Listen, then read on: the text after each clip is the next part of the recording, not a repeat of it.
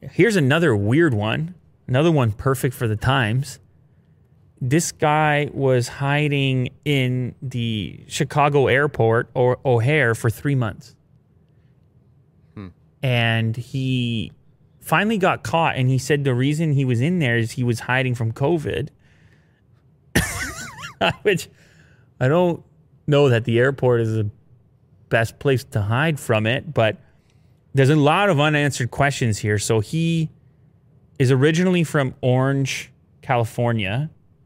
So they were trying to figure out first why is he in Chicago? First of hmm. all, in the airport for 3 months. So he lives in California. That's his address. Oh, Yeah, he claims to be from Orange, California.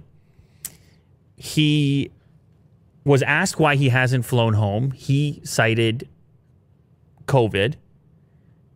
And the the way that he got caught is he actually had the badge on of an actual airport worker and he was in a restricted area of the airport for 3 months.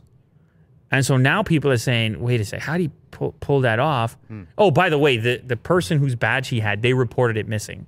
There's nothing Oh, nothing happened to that person or anything. okay. No need to no need to do a whole Netflix series over here, okay? but he got the badge somehow and they, they so they found it. And here's a quote from the court. The court finds these facts and circumstances quite shocking for the alleged period of time that this occurred. Being in a secured part of the airport under a fake ID badge, allegedly, based upon the need for airports to be absolutely secure so that people feel safe to travel, I do find the alleged actions do make him a danger to the community.